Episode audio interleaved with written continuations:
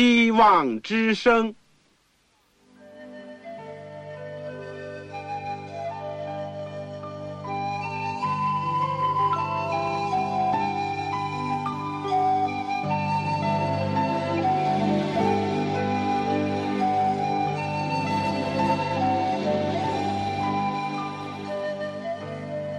各位听众朋友，各位弟兄姐妹，欢迎您收听信徒培训这个节目。教会的兴旺不单表现为人数众多，更要求教友的素质好。为了使教会真正达到人丁兴旺、有灵性健壮，希望之声特别为广大的信徒制作了信徒培训这个节目，满足主内同工同道的需要。信徒培训由黄牧师主讲，将有多种课程推出，欢迎弟兄姐妹们踊跃参加。下面我们就把节目时间交给黄牧师。各位亲爱的听众朋友，各位组内的同工同道，你们好，我是旺草。我们谢谢主，我们虽然分散在各地各方，但是我们毕竟还能够借着空中的电波一起相会，尤其是相会在主的宝座前，也能够在主的脚前一起学习他的话语。我相信主在高天之上知道我们的心愿，知道我们的需要。我作为主的仆人，也只能够像五饼二鱼那样提供一点点，希望跟大家一起分享。在这个信徒培训的节目里面，我们过去一共开了五门课。基督生平与教训，这是第一门课，也是最主要的一课。因为基督教的中心就是耶稣基督，他的生平和教训是最能够吸引人、感动人的。第二门课就是圣经要道和神学，在这个丰厚的道成肉身的基督上面呢，我们就建立起一些道理的这个架构和支柱。所以圣经的要道和神学呢，我们一共有四十四讲，也就是说四十四个课时。第三门课我们讲了末世论，也是神学的一部分。我们特别是讲到了但以理书和启示录书的一些重要的有联系的部分。第四门课呢，讲了护教学，怎么样来维护我们的信仰，尤其是在一个不信的一个时代，在一个反对信仰的一个时代，也是面对着许许多多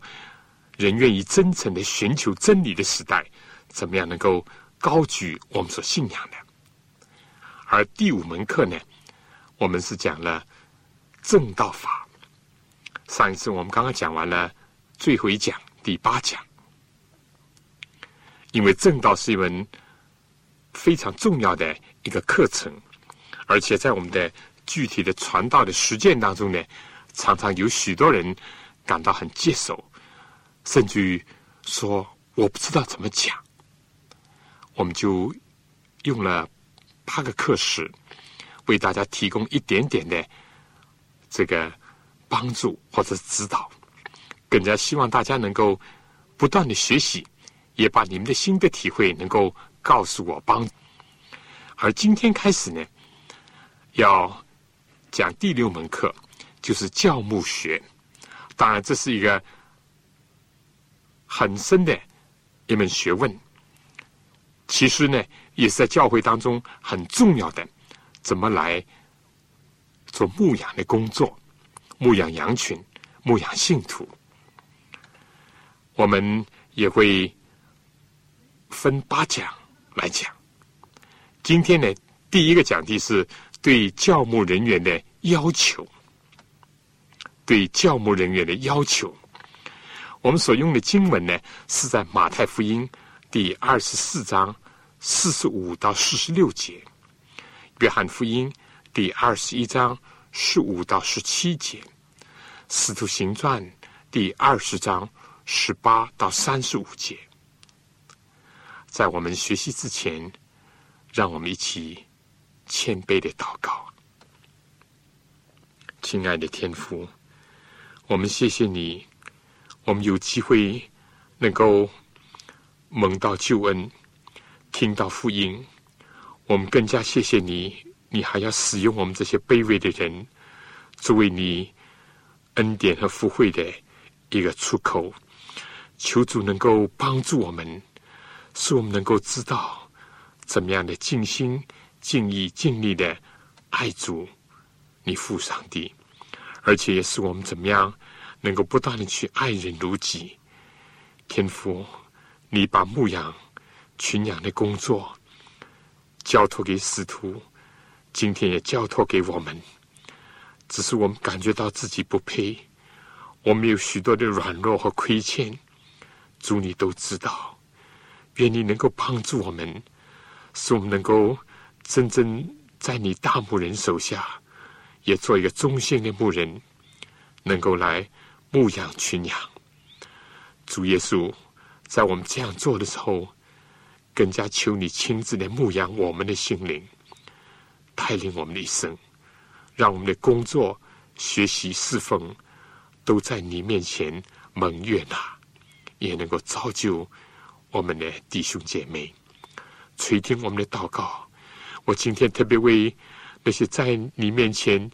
有一个心愿，愿意侍奉你的青年的弟兄姐妹祈求你，他们或者因着各种的原因没有机会进学校，没有机会受训，但主你一样的悦纳他们，一样的会赐福给他们，一样的会把你天上的丰丰富富的恩典和能力降在他们身上。愿你大大的赐恩给他们，也求主祝福那些多年来都好像是在古代的时候那些按照根刺看守羊群的牧羊人那样忠心的为主工作的你的老年的仆人和使女，他们或者今天年老力衰，或者他们有这样那样的生活身体上的困难，主你都知道，你安慰他们，鼓励他们，祝福他们。求主垂听我们的祷告，是奉靠主耶稣基督的圣名，阿们。不论是你看到这个路上的招帖，或者是报上的招工的广告，你去应征之前呢，就会怎么样有约见，而在约见的时候呢，主管的人呢，往往会问你一些问题。另外呢，他也会提出某一些工作的要求。除了面试，有的时候呢，还要做一些其他的一个测定。我在大学读书的时候呢，为了维持生活，就在课余的时间去一家做点心的工厂里面应征。我记得很清楚，在讲完话以后呢，还有一些工作上的测试，主要就是要看看我的动作，我的手势是不是灵活，是不是敏捷。大家想一想，做一般的工作尚且是如此，那么对于做教牧工作的人又有一些什么要求呢？首先我们看一看教牧人员在新约当中的一般的称呼，我们可以从里面呢看出传道工作的一些性质。其次呢，我们要学习一下，在讲到对传道人要求的时候，我们首先要看一看这些要求来自何方，从哪里来的。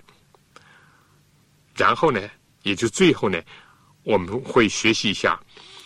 个别的具体的一些要求是些什么。第一段我们先看看这个新约的教牧人员呢，我们说可以说是相对于旧约的祭司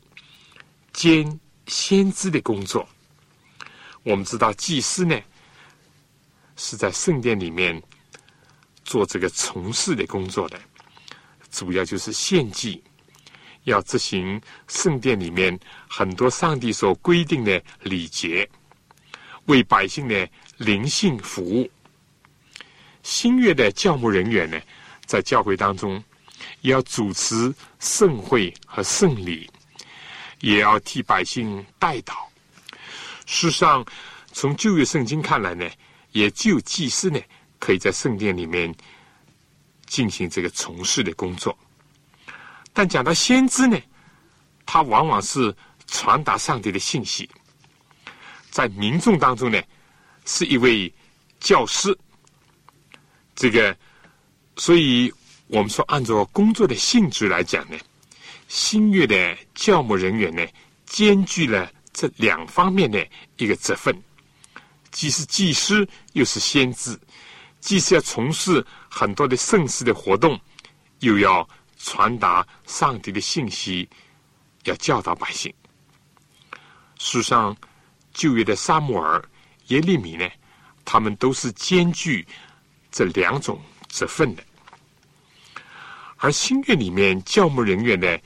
有一个责分呢，就是说他们是牧人；另外一个责分呢是教师。以弗所书第四章十一节说，他所赐的有使徒，有先知，有传福音的，有牧师和教师。意思就是说，既要牧养，又要教导，这就是新约的圣职人员的主要的职分。彼得呢，很有深切的体会，因为他是耶稣基督亲自所托付他的。就是当他悔改以后，有一次在提比利亚海边，耶稣三次拷问他，你爱我比爱这些更深吗？你爱我吗？你爱我吗？当彼得回答说我爱你，耶稣就说，你要喂养我的羊，你要牧养我的羊，还要喂养我的小羊。所以我长老做基督受苦的见证，同享后来所要显现的荣耀的，劝你们中间与我同做长老的人，务要牧养在你们中间上帝的群羊，按照上帝的旨意照管他们，不是出于勉强，乃是出于甘心；也不是因为贪财，乃是出于乐意；也不是管辖所托付你们的，乃是做群羊的榜样。到了牧长显现的时候，你们必得做那永不衰残的荣耀的冠冕。所以很清楚的，新约的圣职人员就是要追随主耶稣基督这位灵性的大牧，我们要在他的手下做牧人。这就令我们自然的想起约翰福音第十章耶稣所讲的好牧人的比喻。他说，我是好牧人，好牧人为羊舍命。同时呢，我们又讲到传道人就是要做教师的这种教导的工作，这是新约的圣职人员的另外的一个重要的一个环节。他非但是要在心灵上，在生活上要照管羊群，而且要借助上帝的圣言去教导他们有关上帝的旨意，有关上帝的要求等等。但同样的，也是要在那位大教师，就主耶稣的手下，因为在耶稣的大使命里面就曾经这样讲，所以你们要去，使万民做我的门徒，奉父子圣灵的名给他们施洗，凡我所吩咐你们的，都教训他们遵守，我就常与你们同在，直到世界的末了。耶稣是大教师，我们在他的手下也做同样的工作。另外一个观念呢，就是说传道人是上帝的仆人。其实在新约，也就是在罗马的时代，就是做奴仆的意思。传道人是做义的奴仆，他们要把自己献给主，服侍主。但是上帝呢，又看这些献身给他的人呢，是他的管家。这个观念在新约里面也是非常的明显。比如马太福音第二十四章十四节就讲，天国又好比一个人要往外国去，就叫了仆人来，把他的家业交给他们。所以这个管家的这个概念呢，也就是有受托要负责的这样一种意思。因此保罗说，他就是上帝的管家，而且呢，所求于管家的呢，是要他们有忠心。除了说有祭司、有先知、有教师、有仆人、有管家的这种身份以外呢，另外圣经里面还有一个观念，传道人还是一个当兵的，是耶稣基督的精兵。保罗在嘱咐青年的传道人，也就是他用福音所生的儿子提摩太的时候，他是这样讲，在第一章提摩太前书第一章十八节说，我儿提摩太啊，我照着从前指着你的预言，讲着命令交托你，叫你因此可以打那美好的仗。提摩太后书第二章第三节，保罗也这样说，你和我同受苦难，好像基督耶稣的精兵。在前书第六章十二节更加说，你要为真道打那美好的仗，此定永生。所以这个概念呢，在一个崇尚武力的罗马时代，也是保罗和当时的百姓所熟悉、所目睹的一个事实。当然，这个观念连得在旧约里面都有，上帝的儿女就是上帝的军队，但是他们不是靠着人的武器，乃是以真理为武器，以上帝的话为武器，以圣灵做宝剑。保罗不是在最后总结他人生的时候，他这样说吗？那美好的仗我已经打过了，提摩太后书第四章第七节。所以在这一个艰难的时代，这个观念特别的突出，要护卫真理，要保卫神的儿女，这是传道人、教牧人员的职责之一。所以不论是牧人，或者是教师，或者是管家，或者是精兵，这些在保罗的教牧书信，也就是我们通常认为的提摩太前书、后书、提多书，或者也可以把腓利门书都包括在里面。所有这些观念呢，都是在这些书卷里面经常出现的。然后呢，保罗又提到传道人好像一个工人，是一个工头。哥林多前书第三章，保罗说，我照着上帝所给我的恩，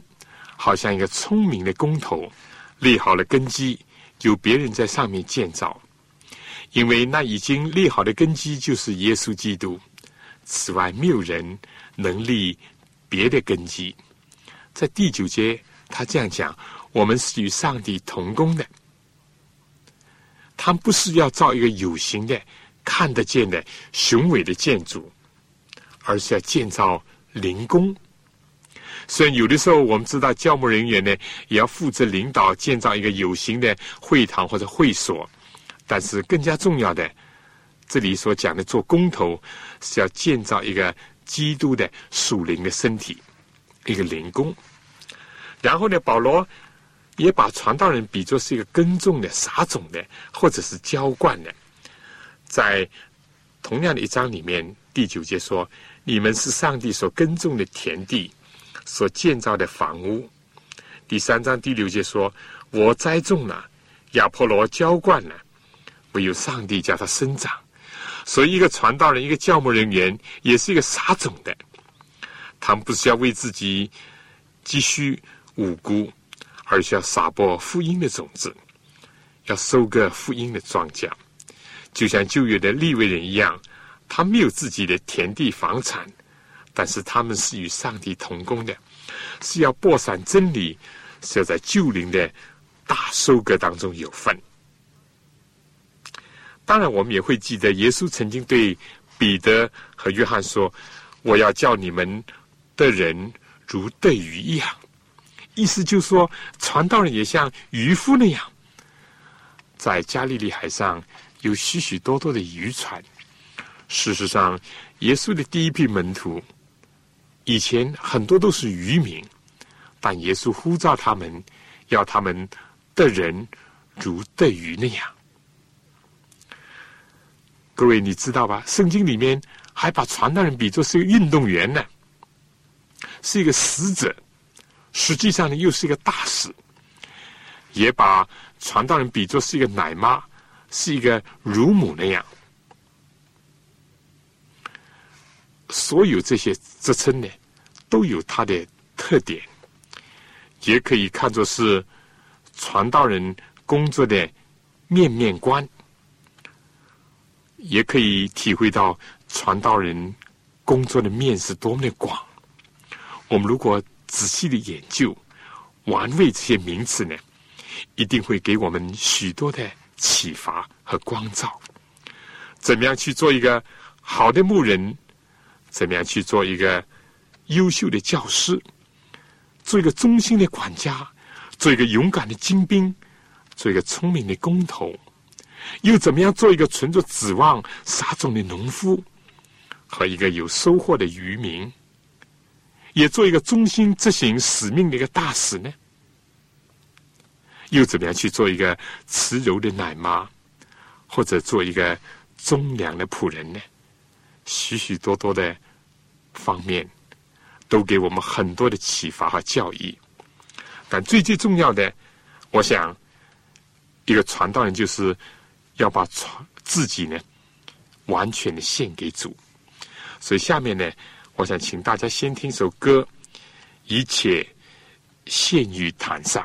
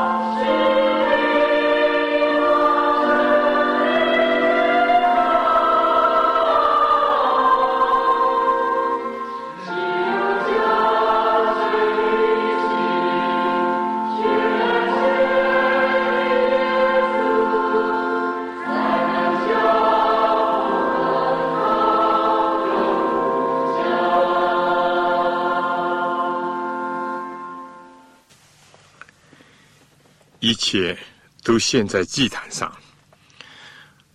我自然地联想起，在《父争权》这本书里面，我看到一个插画，就看到有一头牛，一边放着个犁头，另外是一个祭坛，当中写着“我都愿”。我们活着是负着额，背着犁头，默默地在田间走，为主为人历尽方休。或者我们是被人拴住了口，带到祭坛上去，为主为人也没泪可流。所以一个传道人从上面圣经所提到的各种称呼或者是比喻或者责分讲来，是一个非常有意义的一个呼召。现在第二段呢，我想跟大家讲一讲，对传道人的要求来自何方呢？而具体的要求又是些什么呢？我们说，第一呢，对传道人要求是来自教会的组织，特别是在一个有比较完善的教会的组织的地区呢，传道人往往会想到要求嘛，当然是来自他的上级的组织了。比如说，基督福音安息日会在世界许许多多的地区呢，有地方教会，有区会，区会上面有联合会，联合会上面有分会和全球总会。虽然今天在中国没有这些组织，但是呢，至少有个地方的教会，或者是说堂董会。教会要很合适的开展工作，我们说适当的一定的组织呢，还是不可少的。我们就说，一个地方教会的堂董会对一个传道人也一定会有所要求的，例如受浸人数的指标啦、捐款啦、十一的要求啦，在教义上呢也会有要求，是不是传扬圣经的全备的真理，是不是传输基督教的教义。而作为一个特定的教会组织，比如说基督福临安息日会呢，也必须要了解这个传道人是不是在传扬本会所特有的一个信息，以及他所侧重的一些部分呢？即或是在没有完善组织的地区呢，其实教会和堂董会呢，也同样会按照这几个方面来衡量或者是评鉴一个传道人，看看他是不是具备以下这些基本的条件。比如说，是不是在传扬纯正的福音的道理，是不是能够引人归主，以及传道人在经济和捐款的处理上是否恰当，还有呢，他的生活作风或者是灵性的光景、工作的日程、家庭的关系、生活的影响，是不是符合于教会对教牧人员要求。可以说，这就是组织对教牧人员的要求。而其次呢，就是教友对传道人要求。比如说，传道人能不能组织各种的聚会，特别是圣日的崇拜，这些都是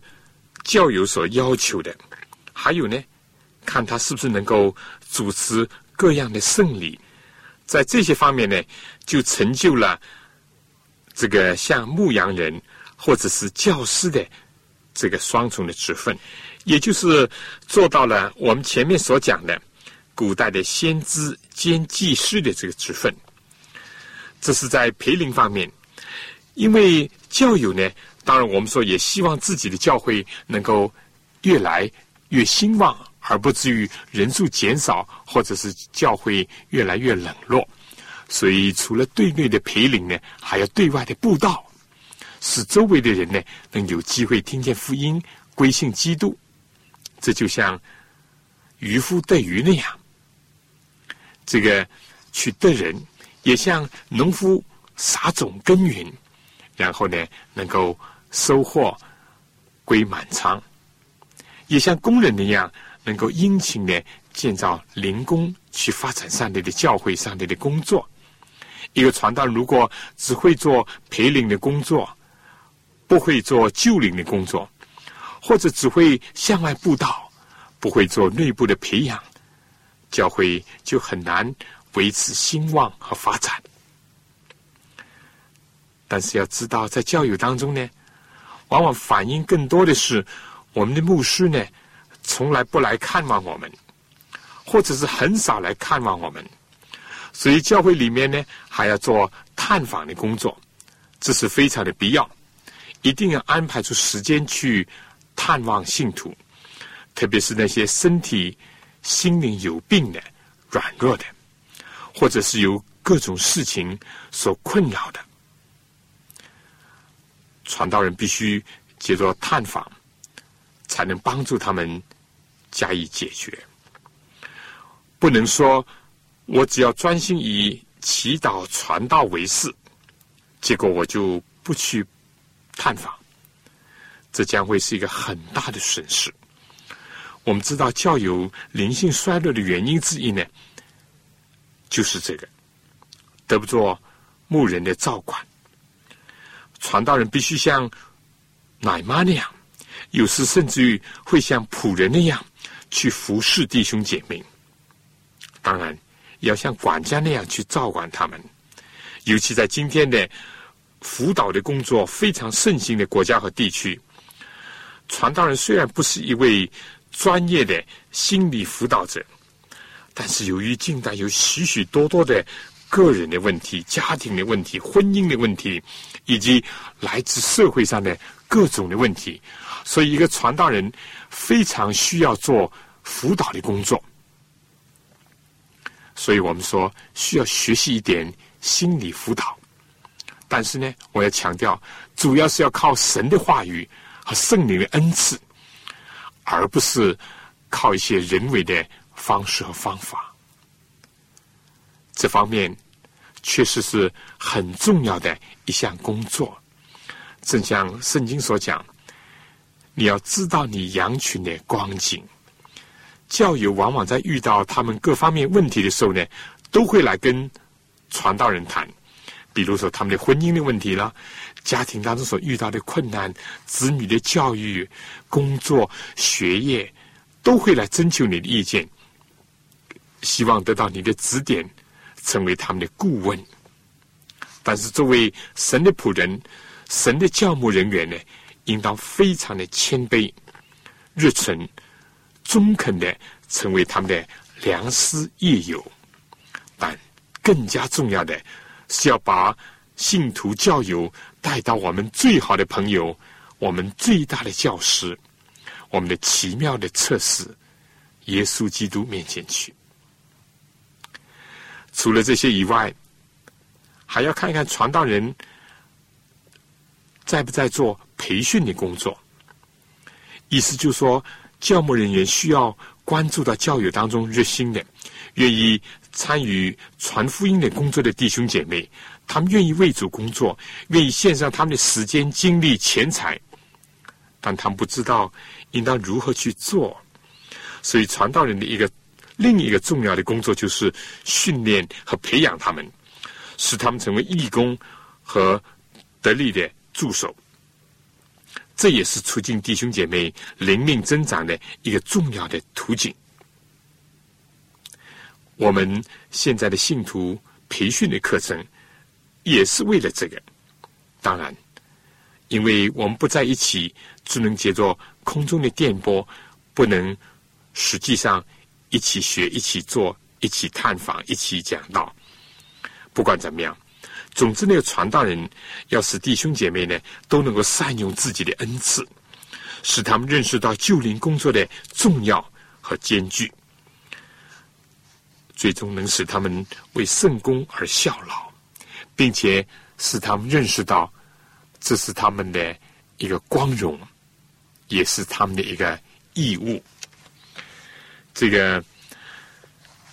要求很多，我们必须要不断的努力向上。下面呢，我想请大家听一首歌，《向高处行》。我们不断的要提高，要向上。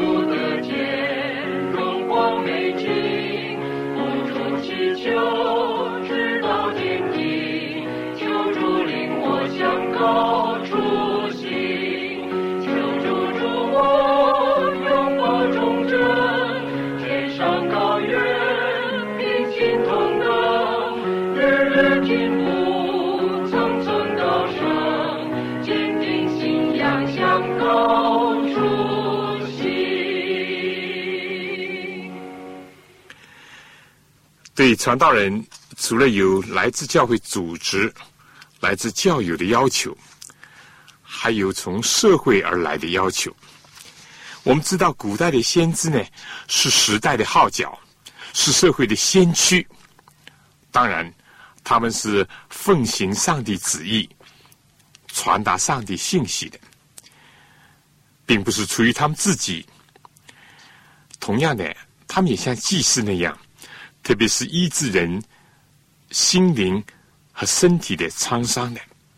也把他们带到神的面前，对社会呢起了一个稳定的作用。在不同的国家、地区和社会，当然对于传道人会有不同的要求，有些是共同的，像我们刚才所讲的，希望传道人对社会成为一个积极的力量，在培养新风尚、树立新的精神，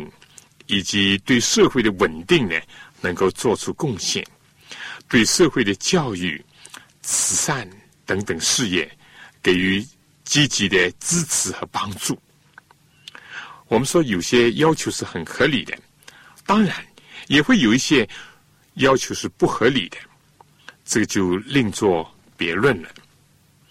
我们说教会要成为灯台，照亮周围的人，传道人就是一个点火的人，起到一个很重要的作用。所以在提摩太书和提多书里面呢，讲到很多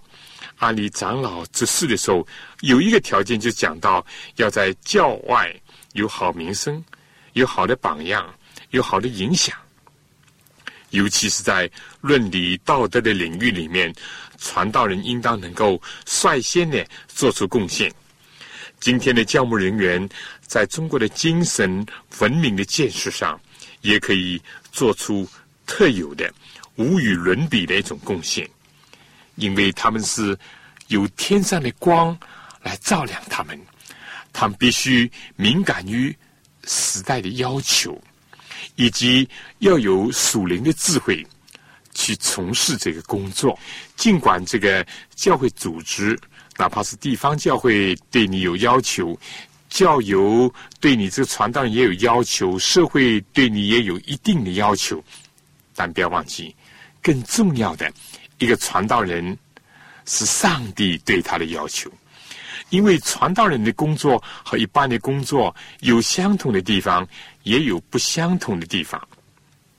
因为这是一个蒙召、被拣选、献身的工作，是一个侍奉的一个岗位。特别传道人所做的，不是在应付一些事情，或者是处理一些物质，而是在从事对人的工作，而且还是面对着上帝在工作，因为他是接受上帝的托付。在某种含义上讲，是代替上帝来说话行事。所以我们所相信的三一真神对教牧人员、对传道人呢，都提出了很高的要求，对他们也怀有很大的希望，也对他们发出很大的挑战。马太福音二十四章四十五节说：“谁是忠心有见识的仆人，为主人所派，管理家里的人，按时分粮给他们呢？”首先就是要有忠心，要忠于上帝，忠于上帝的话，也就忠于真理，也忠于所托付的。如果没有忠心做前提，就不要去讲见识，因为不是依靠人的聪明、人的智慧来取代上帝的吩咐。但有了以忠心做前提，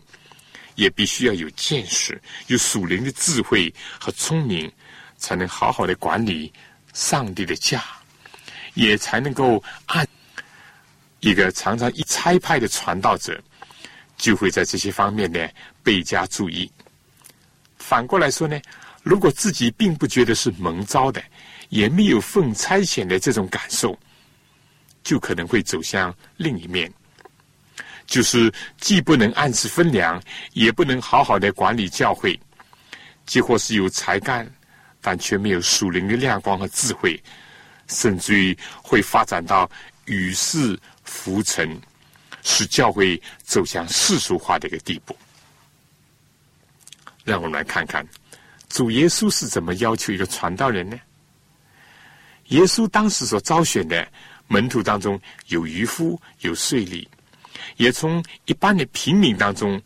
找到那些愿意跟从他、成为他门徒的人。但耶稣有一个要求，在约翰福音二十一章十五节，耶稣对西门彼得说：“约翰的儿子西门，你爱我比这些更深吗？”彼得说：“主啊，是的，你知道我爱你。”耶稣对他说：“你喂养我的小羊。”耶稣第二次又对他说：“约翰的儿子西门，你爱我吗？”彼得说：“主啊，是的，你知道我爱你。”耶稣说：“你牧养我的羊。”第三次对他说：“约翰的儿子西门，你爱我吗？”彼得因为主第三次对他说：“你爱我吗？”就忧愁，对耶稣说：“主啊，你是无所不知的，你知道我爱你。”耶稣说：“你喂养我的羊。”不论是牧羊或者是喂养，不论是大羊或者是小羊，耶稣所要求牧人的，首先是爱。爱是真正的牧师的证书。传道人应当爱主、爱耶稣、爱真理、爱弟兄姐妹，超过一般的人。他们也要爱护羊群，过于爱护自己；爱护羊群、爱护上帝，过于爱世界。我们知道，耶稣这里所问的前面两个“爱”字，也就是说“你爱我吗？你爱我吗？”这个“爱”字是一种牺牲的爱、圣洁的爱、克己的爱，也就是上帝爱世人的这种爱。彼得呢，也可以代表那些真正认识自己的传道人，他们不敢在主面前这样的夸口，像彼得以前曾经夸口那样。所以彼得三次回答主说：“我爱你。”但是这里所讲的爱呢，在原文都是一个友爱的意思。彼得因为回顾自己的切身的经历，自己曾经软弱，曾经跌倒，曾经否认主，哪怕他并不是明显要公开的否认主，但是他确实有过软弱。传道人所以也不要自持过高，认为其他人都不爱主，就是我爱主；其他人爱主不深，就是我爱主深。其实传道人在主的大爱之下，就深深地感到自己的不足，自己在爱上的缺乏，也只有这样才能够生发出一种爱人的心，才会效法主的爱的榜样，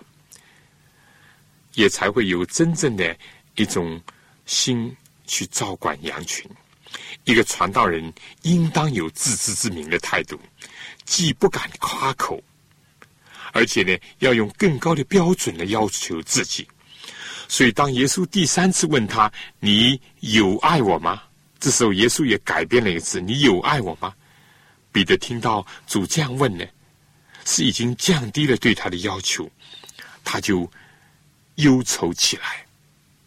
因为他心里呢是真正的爱主，只是不敢夸口。我们也是不能夸口，一个传道人应当是愿意追求更大更深的一个爱主的心，但不是要欣赏自己，要依靠自己，免得我们就局限了自己，迷惑了自己。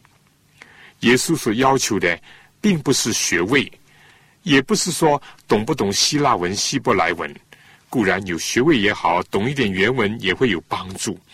但首先要看的是一个传道人有没有爱主爱人的心，以及爱真理的心。